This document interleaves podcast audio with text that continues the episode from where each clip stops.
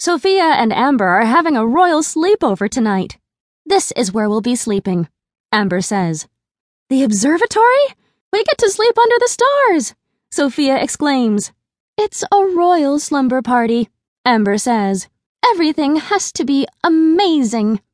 Sofia tells Amber that she invited her two best friends, Ruby and Jade. Amber is shocked. You invited village girls? You're a princess now. You should only invite princesses to royal parties. But Ruby and Jade are fun, Sofia assures Amber. You'll see. Just then, the royal herald's trumpet sounds. They're here! Sofia cries. Amber's friends, Princess Hildegard and Princess Cleo, step out of their coaches. Behind them are Jade and Ruby, who jump from an ox cart. I can't believe we're here! Jade exclaims, hugging Sofia. It's time for the party to start. The princesses change into fancy nightgowns. Ruby and Jade giggle as they roll their hair in pinecone curlers, just like at home. We're at a royal sleepover, they chant, grabbing Sofia to join their dance. The other princesses stare at Ruby and Jade. What are they wearing? Princess Hildegard says. What are they doing? Princess Cleo wonders. Princess Amber frowns. Are those pine cones? Ruby hears Amber and dances over. Want some? We brought extras. Amber grabs the pine cone and stomps over to Sofia. Sofia! Pine cones are not part of an amazing royal slumber party. Sofia is worried. She wants her new sister and her old friends to like each other. They can fit in, she says. They just need a little help. Sofia has a great idea.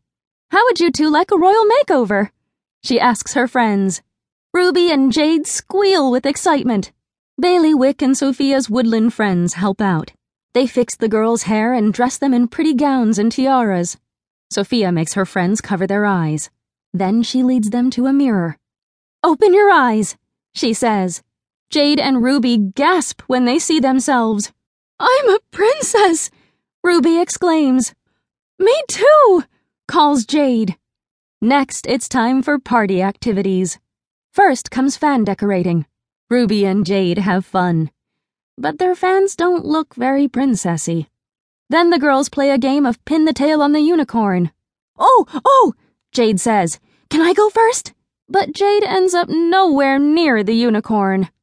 After that, the girls watch a magic puppet show in the banquet hall. During the show, James, Sofia's brother, walks in to say hello. Prince James! Jade and Ruby squeal, rushing toward him. They're thrilled to see the friendly prince. Jade and Ruby are so excited to see James they accidentally knock over the chocolate milk fountain. Oops! Chocolate milk splashes onto Amber's nightgown. She is furious.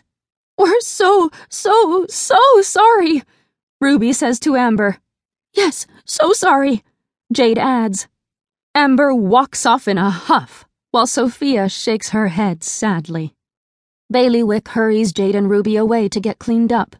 Then James tells the girls it's time for dancing in the throne room.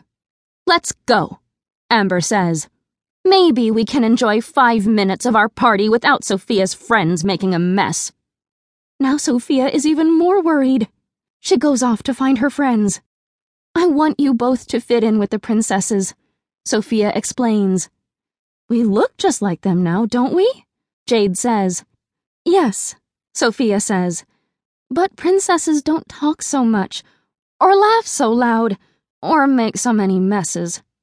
Jade frowns. We were just having fun. We're sorry, Ruby adds quickly. We'll try to act more like Amber and the other princesses. Thank you, sighs a relieved Sofia. Now she is sure everyone will get along.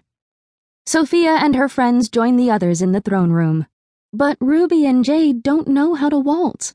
All they can do is stand there and watch the princesses dance. After a while, they tell Sofia they want to go home. But you're finally fitting in, Sofia cries. And you're not embarrassing me anymore. Her friends are hurt. I'm sorry if we talk too much and laugh too loudly for your fancy new friends, says Jade. Maybe we